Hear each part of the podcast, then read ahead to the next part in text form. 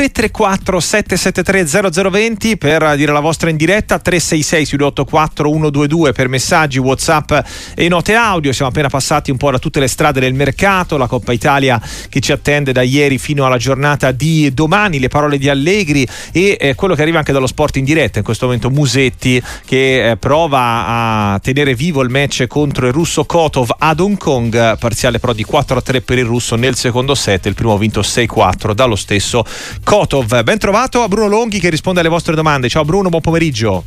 Ciao Andrea, buonasera a tutti. 366 684 122 anche per sms, whatsapp e note audio, ma cominciamo dal 334 773 0020 dove ha chiamato Matteo da Venezia. Ciao, benvenuto. Ciao, ciao, complimenti per la trasmissione. Grazie. Io sono nato milanista nel 91 ma diventato interista eh, il 5 gennaio del 97 dopo il grandissimo gol di rovesciata di Orca F alla Roma. Eh. E eh, mi ha regalato la maglia mio zio e da lì è nato l'amore. E da non c'erano notte- altri parenti milanisti che non hanno vissuto bene questa cosa, Matteo? Eh, il babbo, il Ah, babbo. Eh, no, niente. Io appunto da tifoso interista, eh, visto le voci di Zelinski eh, di questi giorni, Sì. volevo chiedere al grande Bruno Longhi una cosa. Secondo lei qual è la vittima sacrificale del prossimo anno, visto anche il grosso debito? Eh, visto eh, appunto l'arrivo di prossimo probabile arrivo di Zelinski, mi viene da pensare che Barella sia eh, quello che probabilmente porterà più A far cash. quadrare i conti. Eh, Esatto. ok. Secondo- volevo sapere appunto se secondo lui eh, la pensa come me, insomma. Bene, bene, bene. Ciao, ciao mille Matteo. complimenti. Grazie, Ciao, ciao. grazie davvero, un saluto. Prego Bruno. Allora, eh, già mh, non molto tempo fa si era parlato no? che potesse essere la vittima sacrificale Barella, però mi sembra che si corra un po' troppo perché bisogna innanzitutto vedere che cosa accadrà a maggio.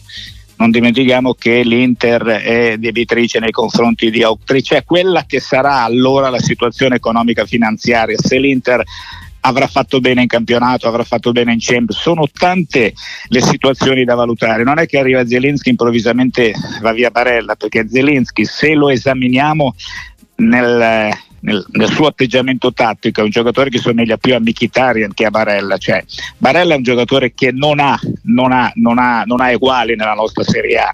L'Inter ci ha provato con Frattesi, ma si è visto che Frattesi è insomma la coppia di Barella, ma non è Barella. Voglio dire, cedere i giocatori, quelli pesanti, quelli che ti fanno la differenza, è un'operazione sulla quale bisogna meditare e meditare molto a lungo.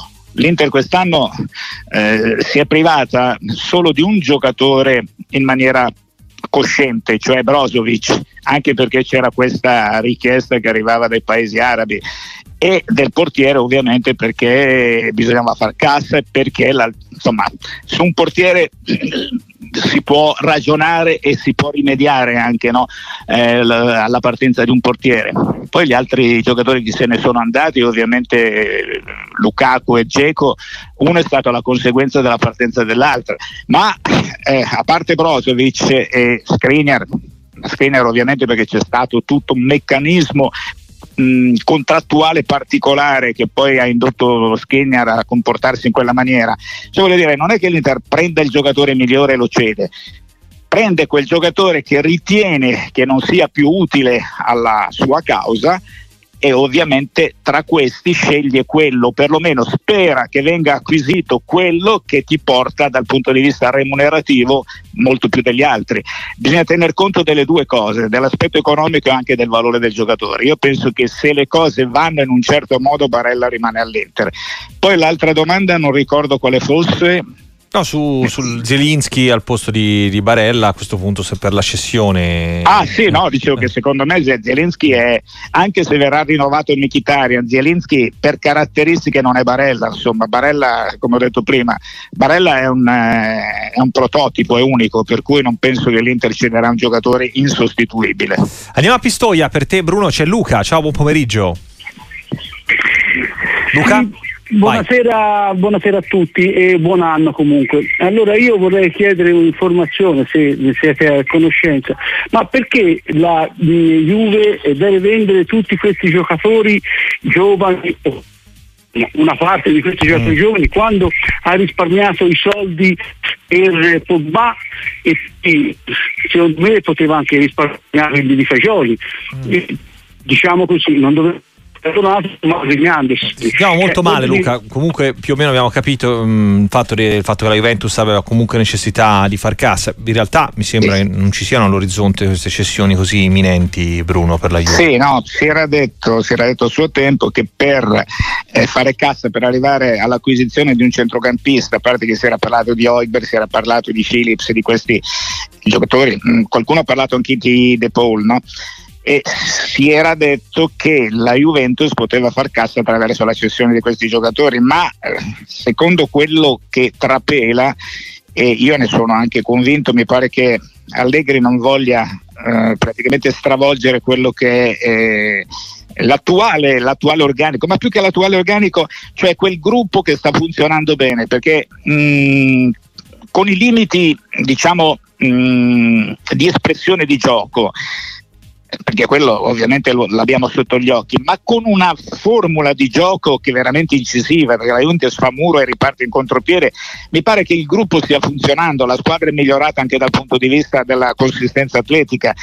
Mm, la percezione che mm, Allegri non abbia voglia di stravolgere eh, la sua formazione, o perlomeno se ti arriva un Pogba, un Pogba vero, probabilmente qualcosa la Juve farebbe sapendo di arrivare ad un giocatore di questo tipo, ma per andare a prendere un giocatore che alla fine fa la riserva, fa il comprimario, penso che la Juventus rimarrà così. Altra domanda per te al 334 773 0020, ci spostiamo a Varese da Lorenzo, benvenuto. Buonasera a voi e al vostro ospite. Eh, una domanda, io sono digiuno di questioni finanziarie e sono un tifoso della Roma, per cui avvilito dello scarso mercato che sta facendo. Io vedo per esempio che anche l'Inter il Milan erano sotto schiaffo del fair play finanziario, però loro acquistano. Allora la mia domanda è questa, i Franklin so, sono più realisti del Re oppure c'è un meccanismo perverso che permette a loro di comprare norma, nelle norme ovviamente, nella legalità eventu- eventualmente e alla Roma non riesce. Che cosa c'è di differenza fra fair play finanziario Inter e Milan e la Roma? Cioè, sì, vorrei sì. capire, sono più bravi loro o che cosa? Bene, ciao Lorenzo, a proposito dell'operato di Fritkin ormai che l'aspetto finanziario è, è, diventato dominante nelle discussioni anche da bar, non solo nelle trasmissioni radiofoniche. No? Cioè una volta eh, c'era un presidente che pagava e eravamo tutti felici e contenti. No? La differenza è che il Milan è andato in attivo, l'Inter ha rispettato quelle che erano le regole del fair play per quanto riguarda questa stagione, sapeva che doveva vendere, ha, ha, ceduto dei giocatori che facevano ovviamente pesavano sul bilancio, ha venduto Onana, per cui ha venduto dei giocatori e non ha acquistato in maniera tale da andare a sforare il fair play finanziario. La Roma è ancora in attesa di poter fare delle operazioni che però presuppongono delle cessioni, le cessioni che l'Inter ha fatto. Ma mi sembra un calcolo eh, così eh, abbastanza, mh, mm, abbastanza, semplice no? e anche la spiegazione mi sembra abbastanza semplice. Devi vendere se vuoi mh, mm, e se poi devi ovviamente, se devi portare a casa dei giocatori, prima devi vendere. Prima di fermarci, facciamo in tempo anche a leggerti un paio di riflessioni. Eh, ad esempio, eh, un amico da Genova ti chiede di Jimenez del Milan, cosa ne pensi ieri? Eh, se davvero ci hai visto mi qualcosa? Ha impressionato, ecco. Mi ha impressionato. Devo dire che eh, pensavo di assistere ad una partita in cui un ragazzino di 18 anni mostrasse quelli che sono i limiti eh, dovuti alla scarsa esperienza, all'impatto con una, uno stadio come quello di San Siro, all'impatto con la prima volta da titolare. Devo dire che mi ha sorpreso per la personalità, per la talvolta la supponenza, talvolta anche per certi falli che ha fatto, che sono eh, merce, merce da, da, campioni consumati. No? Ha giocato con grinta e determinazione, mi è piaciuto tantissimo e tra l'altro mh, ho twittato da qualche parte ricordando anche che insomma eh, per coloro che seguono l'astrologia no, eh, abbinata al calcio è nato l'8 maggio come Franco Baresi per cui ha già questo, eh, questo patentino, no, patentino di campione campioncino che, eh, che la, ha fatto sì che lo dimostrasse ieri. Mi è piaciuto veramente tantissimo, è quello che mi ha impressionato più di tutti ieri. Luca invece ti chiede, visto anche che insomma, hai un bel rapporto con Trapattoni, il suo famoso non dire gatto quando non ce l'hai nel sacco, vale per quello che è successo tra Ancelotti e il Brasile? Ah, guarda, sicuramente Mm, cioè io francamente mm, non so esattamente che cosa sia successo, cosa mm, possa essere accaduto. Di certo quei brasiliani che sono nella squadra di, Trapa, scusa, di Trapattoni, di Ancelotti, hanno perorato la sua causa. Però ci sono state poi delle, eh, diciamo, delle situazioni poco chiare e poco carine anche nei confronti di Ancelotti.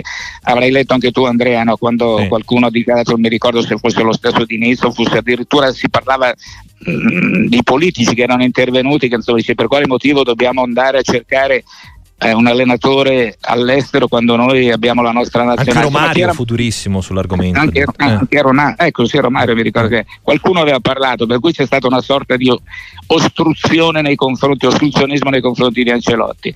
Poi è chiaro che nel momento in cui, sai, il Real Madrid che è casa sua, perché una volta Milan è casa sua, ma poi il Real è diventata veramente la sua ragione di vita. Ha vinto 10 titoli con eh, quel club, gli propongono il rinnovo del contratto, insomma, mai lasciare la strada che conosci per quella nuova, no? cioè la vecchia per la nuova, ma soprattutto perché si, sei al Real Madrid. Cioè, i top, quali sono i top nel mondo? Il Brasile, 5 titoli mondiali, e il Real Madrid 14 Champions o Coppe dei Campioni. Insomma, dove cadi, cadi bene, no?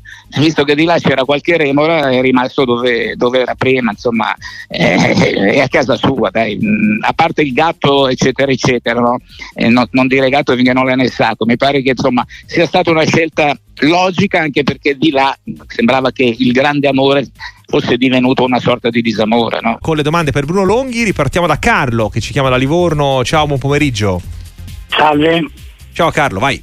Sì, eh, buonasera a tutti. Pongo questo piccolo problemino sì. e faccio un caso limite per spiegarmi meglio. Mm. Quando un giocatore subisce un fallo brutto, un fallaccio, per cui l'altro viene ammonito, mm. è il giocatore colpito ha bisogno di uscire e quindi esce dal campo per le, per le cure del caso, l'altra squadra rimane in superiorità numerica. Sì. Caso limite e magari lo stesso giocatore che ha commesso il fallo vanno a rete.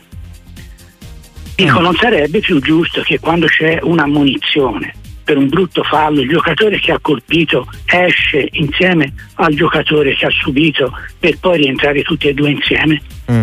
Grazie. Ciao, ciao Carlo, che ne pensi? Beh, sicuramente Carlo ha detto una cosa sensata, non è un'idiozia, è sicuramente una cosa giusta, perché questo esce perché è stato colpito, quell'altro è stato pure ammonito, per cui è il colpevole no, del danno procurato a quell'altro giocatore, quell'altro sta fuori, questi qui ne beneficiano, quelli della squadra del, del colpevole e vanno pure in gol.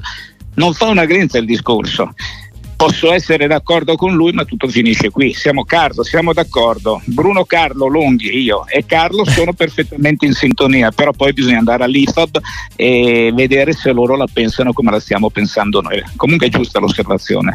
Andiamo a pescare invece perché Camillo ti scrive: Bruno, si è sottovalutato Lozano nel suo periodo a Napoli, visto che sto facendo di nuovo adesso?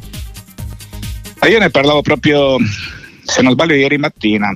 Eh, mentre eravamo collegati dicendo che è un giocatore che eh, ha fatto la differenza, ha dato la possibilità di alternarsi eh, con, eh, con, Politano, per cui era una freccia veramente all'arco della squadra di Spalletti. Non è che si sia sottovalutato, è un giocatore importante che non c'è più, come Kim era un giocatore importante che non c'è più, però non penso assolutamente che eh, diciamo, i disagi del Napoli di questa stagione dipendano dall'uno o dall'altro giocatore. È un qualcosa che probabilmente era nell'aria, probabilmente già nella parte finale del campionato passato eh, i giocatori tutti quanti avevano tirato i remi in barca. eh, si crogiolavano nel benessere di un campionato atteso di una vittoria, no?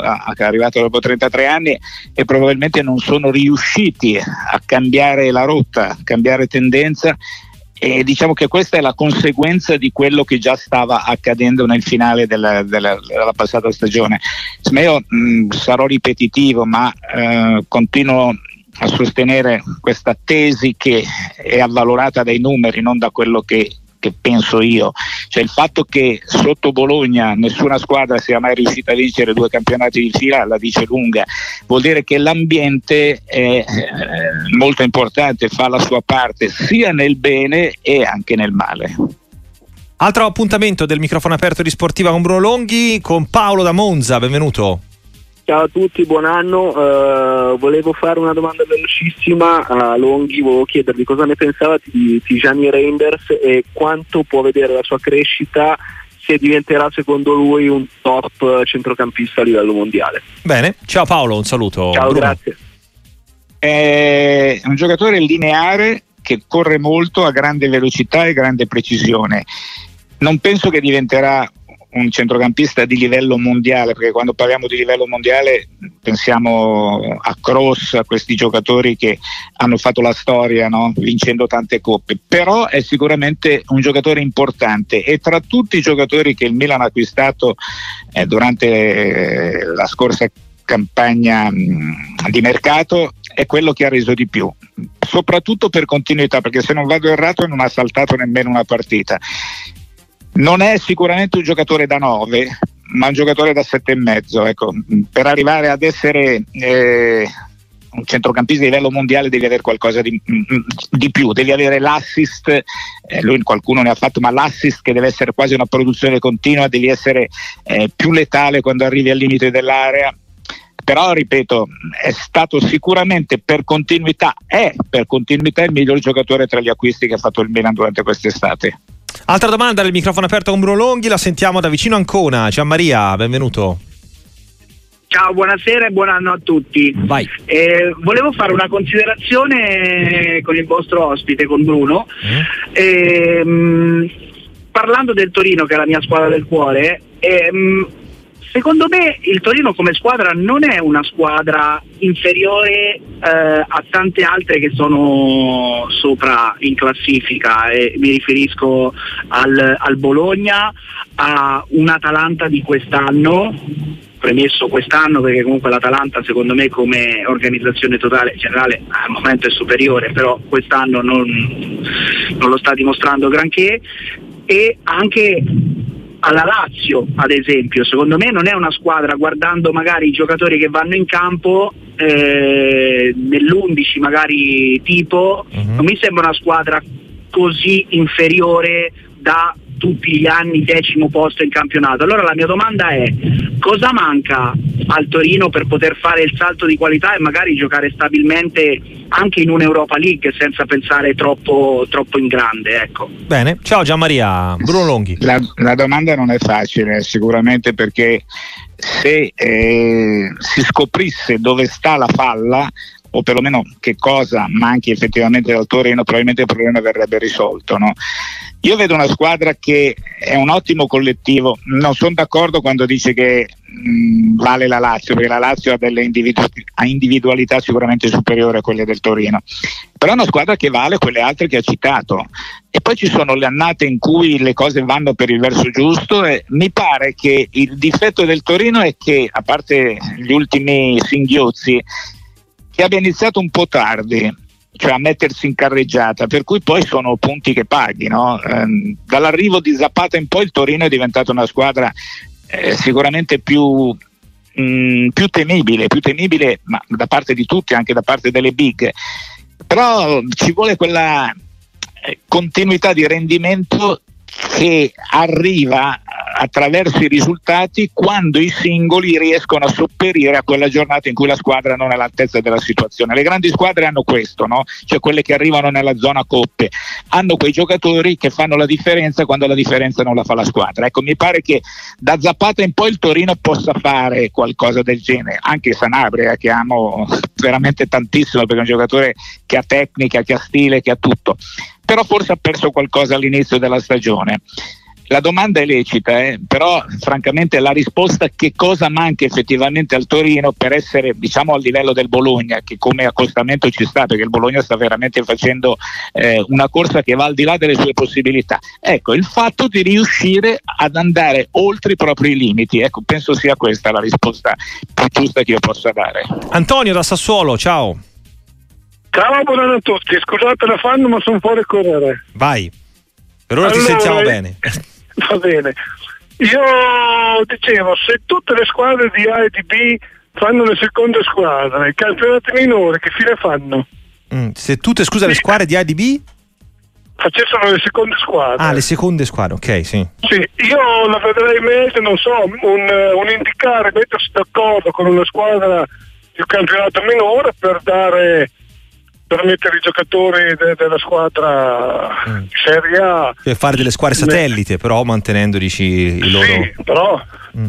Cioè, io, cioè, se, tutte, se, tutte, fanno le squadre sì, sì, ho capito, vabbè, vabbè. Eh, sì, sì, non c'è spazio diciamo, per tutte le altre che oggi occupano la Serie C. Eh, ciao È Antonio grazie.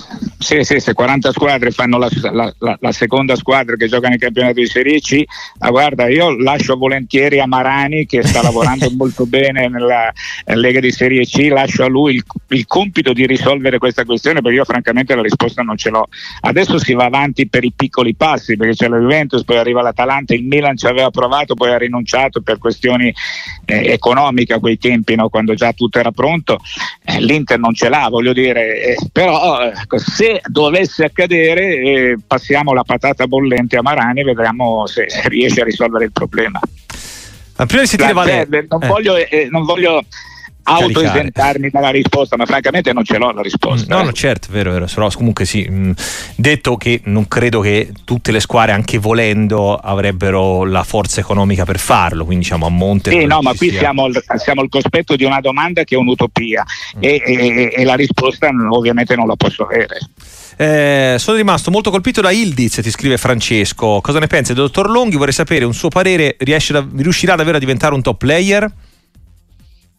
Beh, sicuramente su quella strada, è un giocatore forte, giovanissimo, gioca con la personalità di un campione, di un campioncino. Per il momento, diventerà campione, è già diventato nazionale, eh, nazionale turco, Montella lo schiera eh, come punto fisso nella sua nazionale, per cui sicuramente il futuro è azzurro e roseo, dipende dal punto di vista. È sicuramente un grande futuro perché quando uno, un ragazzo, sa giocare così bene a calcio, ha quella personalità, è destinato, è un predestinato, non è destinato, si vede che è un predestinato, per cui posso parlare solo bene di lui e dire tutto il bene possibile. E poi ti chiede un amico, che farà Bonucci? Genoa davvero? E farebbe bene il Genoa eh, a cedere ora Dragusin per andare su, su Bonucci? Sai, lì è sempre una questione di economica, no? Mi pare che si sia molto raffreddata questa pista, no? perché se ne era parlato fino a poche ore fa, ora pare di no, eh, però francamente cioè, Dragusin è una grossa realtà del, del, del Genoa, perché non dimentichiamo che il Genoa fa un calcio eh, aggressivo, lo si è visto l'altro giorno con l'Inter, il calcio che faceva a suo tempo il Verona di Juric, la prima Atalanta di Gasperini, lo stesso eh, Torino di Juric agli, albo- agli, albori, perché è una squadra in cui c'è grande mh, mm, muscolarità, grande aggressività e mi pare che come profilo Bonucci sarebbe più adatto ad una squadra che vuole imporre il gioco, che vuole creare gioco e non giocare per non far giocare bene l'avversario. Ma questa è una mia visione, diciamo, eh, dal punto di vista tecnico e tattico, no? poi dopo quelle che sono le esigenze economico-finanziarie, quello lo sapranno loro i dirigenti del Cena. Però Dragusin sta diventando veramente un giocatore importante e sicuramente avrà un mercato importante. Andiamo a Como invece da Valerio in compagnia di Bruno Longhi, benvenuto innanzitutto buon anno, buon 2024 a tutti. Ciao, ciao, auguri. Okay. Un'informazione al Pavone, almeno una mia constatazione, è vero che il portiere nell'area piccola gode di immunità, però ho notato una cosa, magari ho visto sbagliato io, chiedo scusa in anticipo, mm. parecchie volte, a parte che riesce sempre col ginocchio alto, questo perché esce dello spazio e va bene, ma tante volte però perde proprio la palla senza essere colpito dalla punta la punta poi gli va addosso e si trova anche al fallo a favore. Perché io ho visto anche tantissime uscite a vuoto mm. è, è, stato graziato il portiere in quel caso. Volevo sapere lei cosa ne pensa. Mi sembra che siamo passati da un estremo all'altro, tutto qua, grazie. Bene, ciao ciao Valerio, Bruno. È, allora io non avevo la ricezione chiara, se mi puoi tradurre in, Lui dice, senso... eh, il ruolo del portiere nell'area piccola, che nelle uscite siamo passati da un estremo all'altro, cioè da mm, colpevolizzarlo troppo a una tutela assoluta perché insomma alla fine certe volte si aiuta anche troppo, il ginocchio alto e quindi non ha diciamo eh, ha, ha, troppo vantaggio ecco, rispetto agli attaccanti nel traffico. Ah, guarda, guarda, io dico che, che è giusto sia così, ma perché se andiamo un pochino indietro, eh, parlo di norme non proprio all'albore del calcio, ma da sempre il portiere ha avuto una sorta di immunità dentro l'area piccola, no? per cui è sempre stato protetto, è stato sempre protetto dal regolamento ed è giusto che sia così, no? la carica al portiere eh, veniva ovviamente censurata in Inghilterra laddove era prevista dal regolamento la carica spalla contro spalla anche violenta tra i giocatori, per cui mi pare che sia giusto proteggere il portiere anche perché è un ruolo particolare, un ruolo pericoloso è quello del portiere, non dimentichiamo che eh, sta avvenendo qualcosa di particolare da qualche anno a questa parte, che quasi tutti, anzi molti gol si segnano su palla inattiva. Palla inattiva vuol dire punizioni, calci d'angolo, eccetera, eccetera, laddove il portiere mm, mm, deve andare un pochino all'avventura. L'avventura in mezzo a tanti giocatori, suoi compagni, anche avversari, che fanno un mucchio diventa anche difficile. Altra domanda per Bruno che ci porta a Bologna, da Antonio, ciao. Sì, salve, buonasera, è un piacere parlare con voi e soprattutto con Bruno Longhi. Volevo fare due domande. Allora, tanto tempo fa mh, mm, c'è stata una dichiarazione di Fabio Carressa su Rudy Garcia che disse appena arrivato nello spogliatoio di Lorenzo che non era più il capitano. Quindi volevo chiedere se questa cosa mentalmente ha già allontanato il mister Rudy Garcia dall'ambiente Napoli che aveva lasciato Spalletti e poi un pensiero su questo fantastico Bologna. Grazie, Bene. buona serata. Ciao, ciao Antonio, Bruno. Allora, io non so se Fabio ha detto questa cosa, se eh, Antonio la, la, ce la ripropone evidentemente risponde al vero, però io non sono a conoscenza di questa, eh, di questa storia. Eh, no, sappiamo no, cui... Bruno, che ci fu un po' di tentativo di riassettare un po' le cose da parte di Garzia dal suo punto no, di vista. No, quello è un altro discorso. Esatto, questo, con, una, la storia del discorso, dei saggi. no, ti ricorderai che si scrissero pezzi, anch'io intervenni eh, mh, mm, rimembrando quello che era successo all'Inter con il dopo Mourinho, con Benitez e eh, l'arrivo di Rudy Garcia, per certi versi lui come dopo eh, Spalletti ricordava appunto quel cambio che era stato un po' traumatico perché il nuovo arrivato voleva ovviamente dare delle nuove direttive che erano in contrasto con le direttive del suo predecessore e questo ha un po' scombussolato l'ambiente. Su questo eh, posso dire la mia, come sto dicendo, poi che ci fosse questa storia della fascia da capitano di, di, di, di, Lorenzo, francamente non la conosco, per cui non, non la commento. Per quanto invece riguarda il Bologna, eh, sono contentissimo di quello che sta facendo il Bologna perché mi piace come gioca, mi piacciono i suoi giocatori, mi piace l'allenatore, mi piace Di Vaio e mi piace, ma lo dico da sempre, non solo perché siamo amici, mi piace Giovanni Sartori perché laddove è stato le squadre funzionano sempre bene. Per cui complimenti al Bologna e complimenti anche ad una città, una delle poche che se non vado errato, perché è un po' che non frequento lo stadio di Bologna, però vive il tifo in maniera molto più serena rispetto al tifo che si vive in altri stadi. Ti saluto con un ultimo paio di flash eh, sulle domande fantacalcio, c'è tra un attimo lo spazio ad hoc con la Gazzetta dello Sport, quindi anche con chi ha già eh, in canna qualche rebus eh, a proposito di formazioni o mosse di mercato. Al volo Jacopo che ti chiede di Samarzic, credi sia un filo sopravvalutato? Corre poco e in fase di non possesso non esiste, gran tecnica ma poco adatto per il calcio moderno.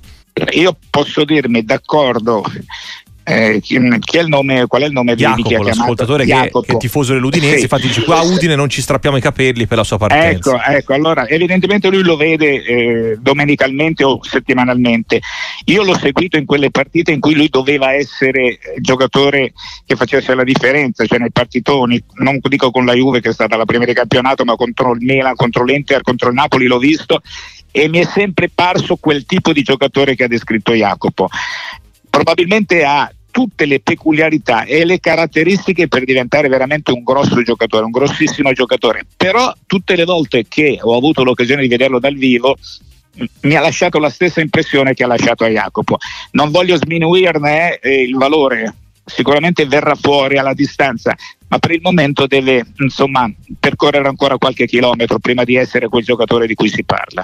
Bruno Longhi, grazie come sempre, ci sentiamo presto a Sportiva. Ciao Andrea, grazie a tutti.